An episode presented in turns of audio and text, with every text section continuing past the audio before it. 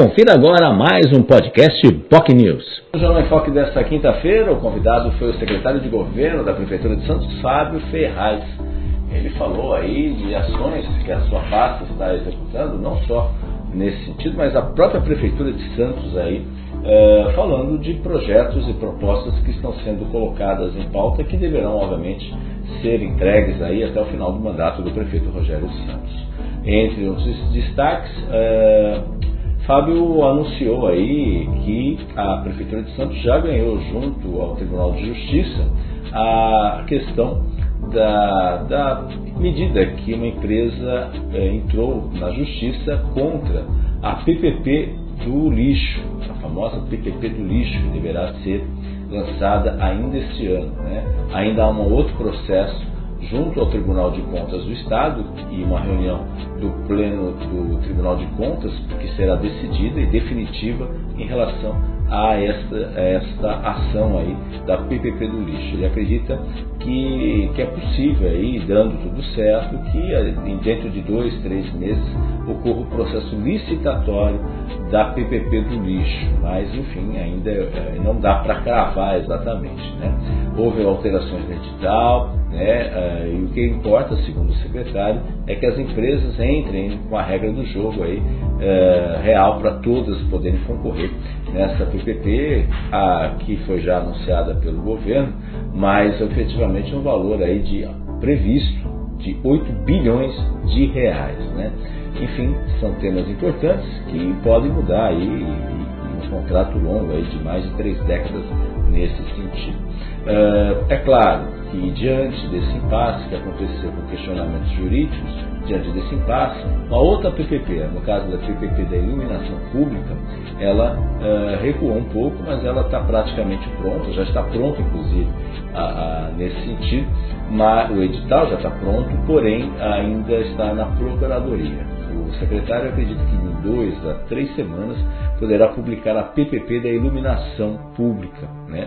mas ele reconhece que é, é difícil uh, trabalhar duas PPPs ao mesmo tempo aí no, uh, diante da, da, do trabalho uh, e dos cuidados. Lembrando que a PPP da iluminação ela tem um viés diferente em relação à outra PPP do lixo. A PPP do lixo vai ter, obviamente, um, uma injeção de recursos municipais. Já a da iluminação, ela muda um pouco porque ela vai se basear na própria tarifa que é cobrada por todos os munícipes, sejam pessoas físicas, pessoas jurídicas, na própria uh, expectativa que tem nesse sentido. Então, uh, não deve ter tanto impasse, tanto problema como a PPP do lixo. Enfim, questões importantes aí.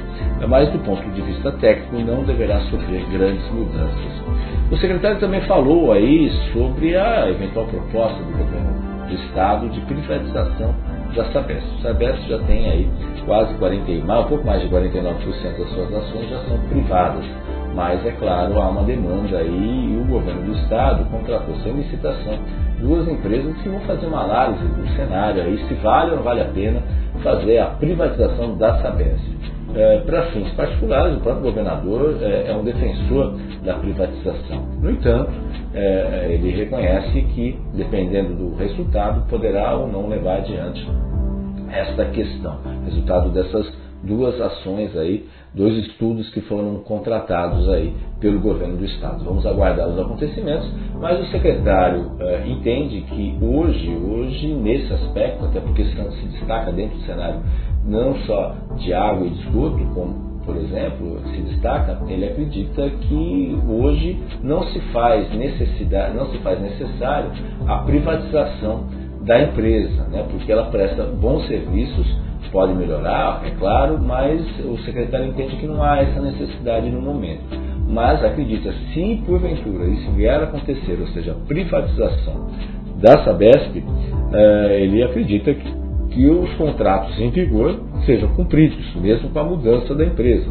Aliás, a Prefeitura de Santos eh, e de outras cidades da Baixada Santista eh, resolveram e fizeram aí novos contratos recentes, relativamente recentes, de um longo prazo aí junto com a empresa. Né? Então isso só será levado adiante caso venha a ser feito junto a uma nova empresa que seja privada, 100% privada mesmo, isso vai demorar aí algumas décadas para poder entrar em vigor. Ele acredita que os contratos devam ser efetivamente cumpridos, é o que se espera também nesse sentido.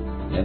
Uh, o secretário também falou aí sobre outros temas, como o próprio as obras de macrodrenagem aí, uh, na área, na zona oeste, de pavimentação de recursos que a Prefeitura de Santos está tentando junto a bancos uh, internacionais para poder aí uh, o projeto junto ao CAF justamente para poder aí uh, elevar aí algumas condições e melhorar a qualidade de vida da população, especialmente nas áreas mais carentes da cidade.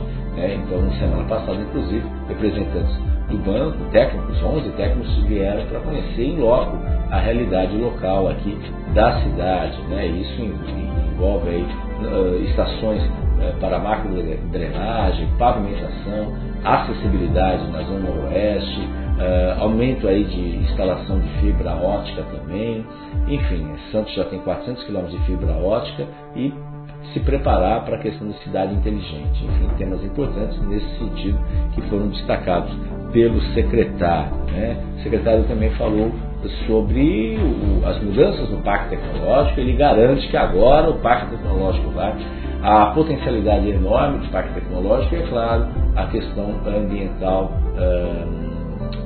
e principalmente a questão do porto vai ser foco central do novo Pacto Tecnológico aí que, que tem uma potencialidade enorme para poder se desenvolver. Ele citou até o caso do Parque Tecnológico de Goiânia, em Goiás, que tem o agronegócio como o grande, a grande ferramenta, o grande desenvolvedor de negócios aqui no Parque Tecnológico. Então Santos pode se preparar também em razão de ter aí soluções para o maior porto da América do Sul e soluções específicas também nesse segmento, em toda a área, em toda a cadeia ligada ao porto. Enfim, são caminhos e com a mudança uh, do novo presidente da, da, da Fundação Pacto Tecnológico, alguém da área especificamente, isso há uma possibilidade grande realmente de do Pacto Tecnológico, enfim, poder estar voando, conforme o secretário uh, reconheceu.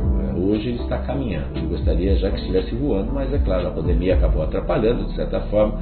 Os, os gestores anteriores contribuíram para dar as condições para que agora ele esteja preparado para voar, segundo as palavras do próprio secretário. A gente torce por isso, porque o Pacto Tecnológico pode se transformar realmente no hub de tecnologia, que pode contribuir com a lógica de cidade inteligente, enfim, boas perspectivas nesse sentido. Estamos torcendo por isso também, porque a gente tem uma não só geração de emprego, geração de negócios e outras oportunidades nesse sentido.